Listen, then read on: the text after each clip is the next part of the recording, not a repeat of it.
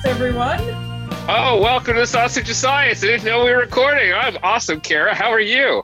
I'm doing fine. We're totally recording this at the end of fall semester, even though it won't go up until basically the end of spring semester. And so I guess our stress levels right now will actually be translatable to when this episode actually goes up. Yeah, you know, I mean, it, it, as I just said to like twenty thousand of my desultory students who are crawling to the finish line, the great thing about where you and I are in our academic trajectory is, unlike grad students and to some extent undergrads, we get to set a lot of our own deadlines. So a lot of the stress that we pile on ourselves is stuff that we can change. We do it to ourselves, so we have more control. Self-inflicted. Self-inflicted. We always get things done. So while stress can feel terrible, the things that really need to happen do happen. And we need to not let the stress undermine, but rather motivate us. And three, we get paid better than we did when we were grad students and undergrads. And I have found, now, certainly there are people out there for whom this is not true and are gnashing their teeth at me right now, because we both have the privilege of being in tenure track or tenured positions. But in that frame of reference, my advice to my students turns out to have been true. So although I'm a little overwhelmed, I can actually shift some of my own deadlines if I choose to.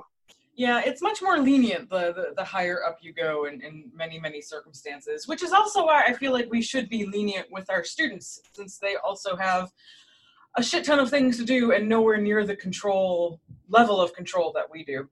Well, uh, can I tell you something that I did in the, along those lines, which came directly out of one of our previous episodes? Yeah. So we spoke to Susan Bloom recently about ungrading and on testing, and I have done variations of what she had discussed with us in the past, but I, I'm always sort of inspired after we interview our guests to turn around and sort of administer or implement some of the things right away. So I walked into my class maybe literally the next day and told both of my classes, because uh, they had their last meetings like literally the day after our interview, and I said, okay, I want you to finish doing everything you're doing for this class, but I want you afterward to send me an email and tell me what you think you deserve as a grade in this class. And I said, I, I know if I were to grade myself as a professor this semester, the first half of the semester I'd get an A, but honestly, the second half I'd probably give myself a C for. So I'm I'm at a B plus, A minus for as, as a professor, and I can't really hold you to a different standard because we have all sorts of stuff on our plate. So take into account your effort, take into account that some of you are anthro majors and already knew stuff that, that you've been tested on, so it was easy. And some of you are, some of you aren't, so it's been hard. And tell me what you think you deserve and why, and I will take those requests into consideration when I determine the final grades, because I'm not here to punish anyone. Mm-hmm. I'm here to help you in your... Oh. Actual learning. I'm here to help you learn and find success, and it's not about becoming a book of anthropology facts that regurgitates anthro facts, but can internalize something. So I can't tell you how pleasurable reading those emails has been for me. It's just mm-hmm. been really, really a validation of Susan's position and our exploration of that model. A lot of words make there. A, but a suggestion for you to make your life easier, at least to keep your inbox less flooded. You can. I did that exact same thing because I've done a basically ungraded and a very much untested class, but I had them do the same self-assessment with the final of the semester, but through a Google form survey. That way you get everything compiled into one location and your inbox is not flooded and nothing gets missed. That's wise. Anyway, we shouldn't be talking about the wonderful Susan Bloom, who I do adore beyond belief and reason. We should be talking about today's guest, who is Doctor Rebecca Gibson, who has been adjuncting here at the University of Notre Dame for a year, year or two now at this point. We'll be bringing her on the show to talk about her research looking at the history of corsets and the skeletal biological implications of wearing them and what they might say about socioeconomic status and taking a, a really interesting feminist perspective on the whole history of wearing corsets. Ooh, how fun. I'm just getting ready to gear up to teach a class on tattooing and body modification. So this sounds like right down my alley. There we go. There we go. Anyway, so welcome to the Sausage of Science, and thank you so much for taking some time out of your day to join us and to talk about the history of corsets and some of the biological implications of corsets. You're very welcome. Thank you for having me. So we always start our, our podcast the exact same way. We've, we've gotten into a routine now, which is kind of learning your own anthropological origin story of what inspired you to pursue anthropology and then even more, pursue a career, which is not always the easiest of paths. Well, then it's a good thing we have time, because I became interested in anthropology as a very small child. My parents got me National Geographic, and I would read all of the things. And then I got to my second time around as an undergrad. I actually flunked out the first time, but my second time around as an undergrad, I went back as a history major. The anthropology department at I U South Bend, where I matriculated, did not have a major yet, but they had a minor. So I did the history major, I did a philosophy major, I did an anthropology minor, a women's studies minor, and a European studies minor, and thought that the best way to combine all of these things would be anthropology. So out of curiosity, how many credits did you end up graduating with, with all of those majors and minors? It was actually pretty close to the minimum that was needed, because I managed to make a lot of things overlap and count really well. I think they might have actually changed the requirements after that because I was so efficient. Once I came back, that was done in three and a half years. That's very impressive. Combining all those things into anthropology, you sent us a paper called The Effects of Long-Term Corseting on the Female Skeleton, a Preliminary Morphological Examination, and this was uh, published in the Canadian Student Journal of Anthropology, I believe in twenty fifteen. So one, I made a comment of, I really much enjoyed the feminist approach to this, and two, I see Chris holding a finger up. She got us through undergrad, but I, I wanted to know about her graduate work as well, and also say yay to flunking out and coming back again, because so did I. Oh, absolutely. Sometimes failing is the best thing you can do for your overall career trajectory. So my master's work is the paper that you read. I had a joint master's in women's studies and anthropology at Brandeis. And then my PhD work is an extension on this paper and uh, is going to culminate in turning my dissertation, which is on the same topic, into a book in uh, late twenty twenty or early twenty twenty-one. So I'm in the process of writing that right now. The master's I did in the standard amount of time, that was two years. So I was at Brandeis from two thousand eleven to two thousand thirteen. And then the PhD, I started at American University in twenty fourteen and graduated in December twenty seventeen. Wow. Speedy, speedy. Uh, and so what got you into the topic of corsets and kind of the skeletal correlates that come along with it? Tell us that whole origin story. So I love the shape of corsets, and I used to go to a lot of Renaissance fairs. And when I decided to go into biological anthropology instead of going into archaeology, which was actually my first love, I thought, what really hasn't been done before, and what can I do to combine my women's studies training with the subject of anthropology and with something I'm already interested in, which is fashion? And corsets came to mind. And the interesting thing was that I did not have a particularly pleasant time as a master's student. And the reason that I started this project could almost be put down to saying, because I was told I should not do so. Hmm. How um, many times has that been the motivation for the things yeah. I have done in life? Basically, there was one study done on corsets in the late seventies, early eighties, and the person never published it, and then they died. Hmm. And so there was a lot of attempting to protect the image and reputation of the person who first started this idea of corsetry, who I didn't actually know about until way, way, way far into the story when I sort of stumbled upon their name and their research by accident. And at that point, I was, well, I was pretty miffed. I mean, if I had just been told that this was a thing, then I would have included that in my work and given proper respect to this person's research and everything. And honestly, it changed my perspective on many things about higher education, about how we treat our students, about the things that I want to do as a teacher, because you don't, you don't treat students that way. It was eye-opening, to say the least. But corsetry itself is fascinating. It's very understudied. Almost nobody has gone into looking at the skeletal effects. They just acknowledge that the long-term pressure of something over time will give you skeletal effects. So I wanted to go actually do the research.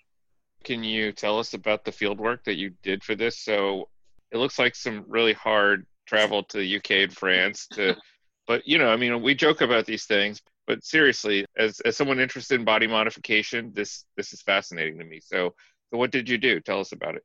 So the fieldwork took sort of a three-pronged approach. I wanted a primary location of research to sort of give me a basis for people who I knew positively would have corseted as adults, at least. So for that, I chose the Museum of London's Centre for Human Bioarchaeology and their post-medieval collection. So post-medieval is really anything from about fifteen hundred onward in this particular case. And their Saint Bride's collection had the best skeletal preservation and uh, the most available skeletons f- for observation. And women in London who lived in London in a London parish during this time would have had certain things in common, like the food they ate, the water they drank, the pollutants they were exposed to, and very specifically, they would have been wearing London fashions. So I knew that the women in this collection would have had to have corseted if they were going out in public. The second location that I chose was the Musée de l'Homme in Paris, which I will be honest, I chose definitely for the food, and also because I can speak French. And it's both easier to go someplace where you know the language and occasionally a requirement for a PhD study to have another, a foreign language. And that collection was, was interesting because this was from the very birth of anthropology. This was one of the first collections that was created with an eye towards studying human difference in skeletal biology. And the record keeping was a total mess. There were accession numbers, there were locations, there were ages, and there were sexes, and that was pretty much it for the information that I could get from their records. And I had to, to really do a lot of searching to figure out how I wanted to deal with this, because the women who made it into the collection might not have corseted. So I was looking at, at two very disparate populations in terms of the skeletal biology. And so you said something that actually leads to another question, that women during this time period, so we're looking at eighteen hundreds, if they wanted to go out in public, they had to wear a corset. And you talk about in your paper that the corset created this physical ideal. And you also talk about some of the history of the ancient Roman ideal of, of, you know, a woman's body is very different than what we see with the corseted ideal. So where do you think the origin of this crazy narrow waist came from? So I think that the crazy narrow waist in a lot of cases, physically at least, was sort of a byproduct. The correct shape was the thing, and the dimensions that the shape were, was encompassing were not so important as having that particular look. So an emphasis on creating a larger breast area, de-emphasizing the waist, and then re-emphasizing the hips, regardless of how big or how small the woman was in the meantime. And then that extreme pressure over time did create the smaller sizes that we see. But as to where the idea came from, interestingly enough, corseting was meant for the garments first instead of the form first. So you had an emphasis in the late sixteen hundreds, in the seventeen hundreds, on stiffness in the upper part of the garments. And that stiffness took the form of really creative busks that could be inserted into the front of the garments. And then having all of that weight sort of depending on the busk, because garments themselves were getting more elaborate, created sort of a weight distribution imbalance and needed the stays to even things out. And then eventually you get to the formation of a full corset or something that has both busks and stays and laces and perhaps other closures that creates that final form. It seems to have been a relatively organic process up until automation came in with the Industrial Revolution. And once women sort of transitioned from a more private aspect to a more public aspect, they started creating patents for the garments themselves. They started really driving the way that they were seen. But yes, everybody in this time period, especially in urban centers, less so in rural centers, but in urban centers, wearing a corset was considered analogous to today's wearing of a bra. Okay. You wouldn't go out without one because it was not the done thing. It was not the polite thing to do. And so when someone asked the question, what came first, the corset or the hourglass figure, I feel it was the corset. Yes, yes, definitely it was. Although the emphasis on the correct female form, as you mentioned, has been there for a long time. It just changes shape depending on what the fashion trend of the day is. In fact, you can see it sort of as a recursive process when you look at the how corsets disappeared over time. Mm. So we get to the early nineteen hundreds and we have two factors, one of which is women wanting more control over their own mobility, and the other is the build-up to the world wars where certain materials were getting more scarce.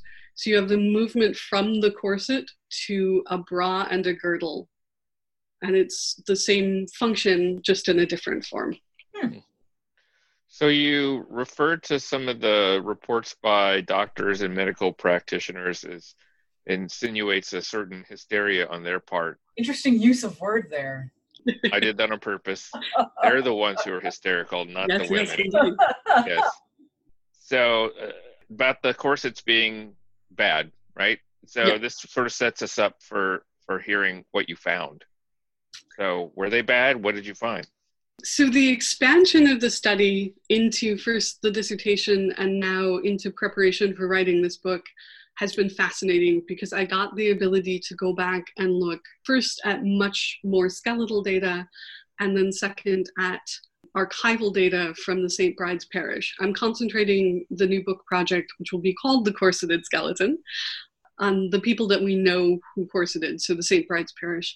And what I found is that you do have a changing of both the ribs and the spinous processes and the overall shape of the spine. So if a woman has worn a corset for a long period of time, the spine loses the S curve and becomes rather straight up and down. The spinous processes divert from normal anatomical position, which is approximately a forty-five degree angle, to much, much closer to uh, thirty, twenty, below twenty degrees of angle at Uh, where they join the body of the vertebrae, and then you get a rounding of the rib cage. So human ribs are wider than they are deep when they're unchanged, and here I'm seeing circular rib cages. This has been confirmed by other researchers as well. Moore and Buckberry did an article in twenty sixteen that showed corseting changes on a male skeleton who was using it to treat the after effects of tuberculosis. What mm. he was using it to treat. So I'm seeing these consistently throughout the skeletal data in both collections, in the Saint Bride's collection and the Musée de l'Homme collection. But what I'm also seeing from the Saint Bride's archival data is that if a woman lived past eighteen, so if she got to adulthood, she was three times as likely to die past her sixtieth birthday as she was to die before her thirtieth birthday. These women are not dying young. And this is what we hear about corseting, is that it's negatively impactful on health, that it shortens life, that it killed women, that it killed children, that it had all of these negative impacts. What I'm seeing is massive amounts of demographic data, thirty, forty years of demographic data that cover the Saint Bride's parish during the time where these skeletons were being buried, these women were being buried, that shows that specifically women were experiencing massive longevity during this time period, and that the women specifically that I've looked at who have this corseting damage were among them. So you talk a little bit about the relationship of socioeconomic status and corset wear and which group might be wearing which corset, which I can imagine is probably a difficult thing to really determine looking at some of those corsets. And so that's one question of trying to determine socioeconomic status from the corset.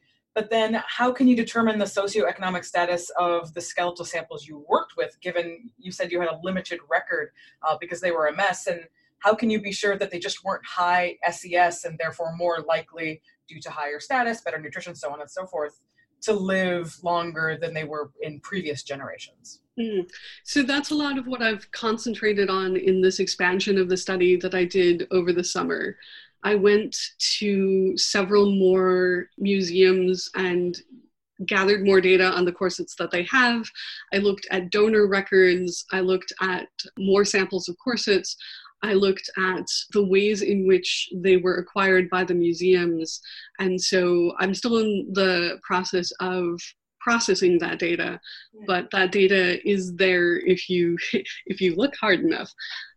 We do have sort of the museum acquisition paradox, which is things that end up being acquired by a museum are going to have been durable and are going to have usually been of a higher S E S category because museums want pretty things. They don't necessarily want utilitarian things, but there's still a, a pretty high proportion of utilitarian corsetry available. It's just all in the back rooms, which is nice because if it's not on display, that means I get to actually handle it and measure it and do all of these things. Do they let you touch it, or are they like super, no, don't touch these things because they'll crumple? They let me touch it. Okay. And how fragile are they at this point? I mean, you know, they're like over one hundred years old, yeah. two hundred years old, yeah. So uh, most of the stuff that I've handled has been relatively stable. Some of it's kind of friable. But at that point, I'm either very, very careful or I'll have one of the curators do it for me. I've been very lucky in that all of the curators I've come across have been willing to take extreme amounts of time out of their schedules and just sit there with me and talk these things through and, you know, do their own work while I'm in the room processing the materials. They've really been great. So it's one of these like stay tuned answers to the question mm-hmm. of you've started it, but uh, yeah. and this might be another one, going back to Chris's question about the doctors. Were they advertising these negative effects? Were they telling women of the eighteen hundreds don't wear corsets? Because, because you provided a laundry list of various horrible sounding things that could happen to somebody. Were they being told not to wear corsets? Oh, absolutely. So this was... Actually, I'm going to backtrack on that. This is a multi-pronged public narrative of you are supposed to have the culturally relevant shape. You know, you want that hourglass or whatever the shape of the day is. But at the same time, you're not supposed to appear vain or concerned about your own appearance or overly sexual or, you know, any of these, these things that are negative. And then you have the health effects. And the health effects that are detailed in the source that I lean most heavily on, which is Ludovico Followell's text on corset, medicine, history, and hygiene. So he gives this, as you mentioned, it's a laundry list. He gives forty-six symptoms of corseting damage. Some of this, I, I question a lot his abilities as a doctor because some of this stuff is not corseting damage at all. It's things like tuberculosis. You mentioned coughing up blood. A corset is not going to cause you to cough up blood. Other things combined with a corset might cause you to cough up blood, like if you'd been hit and broken some ribs or something, or if you did have tuberculosis, but that's not a product of corseting damage. So I sort of juxtaposed what he was saying with what women themselves were saying, which is another aspect that I really need to go deeper into. Women had very strong opinions on this as well. We just don't hear very many of them because the mode of the day was to either put women's own concerns off as frivolous or to not allow those concerns to be voiced in the first place. So our surviving data on what women had to say about corseting is spotty and dubious. So it, it sounds like, to some extent at least, if I can make this analogy, the negative implications that this probably male doctor is saying is about all corseting is actually about the internalized patriarchal image of femininity that causes women sometimes to over-corset, much like bulimia or anorexia causes an over-weaning, health-damaging diet type of approach in, in more contemporary populations? Yes, absolutely. And in fact, he was in favor of medical corseting. He advertised corsets on both sides of his book, and authors at that time had a lot more control over what was put between the covers. So he was definitely in on that. Corsets are terrible. Buy mine. Buy mine. Exactly. And he also, he was perfectly fine with them for women over thirty who had stopped bearing children. Mm. So, so you got to protect those baby-making properties, don't you? Yeah. It's, it's like a doctor today saying, your diet is terrible. Buy my diet book. Yes, exactly. The Atkins diet or something crazy like or that. Ascribing all of women's pain to being overweight, which right. is something that happens. But to go back to your question about the socioeconomic status of the women whose skeletons that I'm looking at for the moment, this was actually easier than I thought it would be, and was definitely helped by the availability of the Saint Bride's archival data. I didn't want this question to get lost. I like this question. So first of all, we'll go to the Musée de l'Homme data.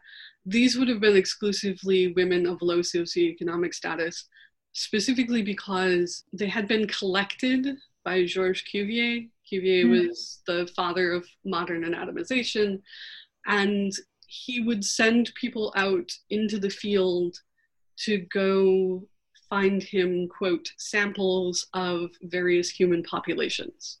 And he provided a list of how to persuade the local rulers to give him these people, and then how to skeletonize them and reassemble them once they were back in Europe. So these were not people who had control over their own destinies. And it's really unfortunate, and The, the ethics of using this collection is only sort of belied by the fact that we can use this to tell the stories of the women whose voices got taken from them by our earliest history. The Saint Bride's collection, on the other hand, was, was a parish in central London, and the parish kept excellent records during the time period that I'm looking at. So I'm looking at seventeen seventy through eighteen fifty-one. Because it's the lower churchyard, and the lower churchyard was bombed during World War Two. Mm. So they excavated to save the skeletal material, and I not only have a really great time period, I have a really clear look at what streets the women lived on, whether or not they were married, that was listed, their ages, what they died of in a lot of cases. I'm getting a lot of causes of death, and whether or not they came from the local workhouse or the local prison. So Saint Bride's was the parish church of both a workhouse and a prison. They noted that in the death records, and I'm able to sort of do another tripartite analysis of taking out the ones who were from the workhouse and the prison, taking out the ones who were visiting or who were came in through the local hospitals instead of being organically members of the parish. And then I can examine the members of the parish, look at the streets that they were on at the time, and look at the socioeconomic class of the streets. Mm-hmm.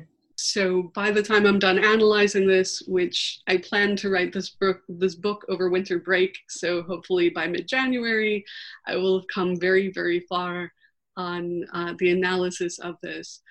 But preliminarily, it looks like there's sort of an even split between women from the workhouse and women from the parish, and there's no other real demographic split like people of all ages went through the workhouse, people of all ages went through the parish.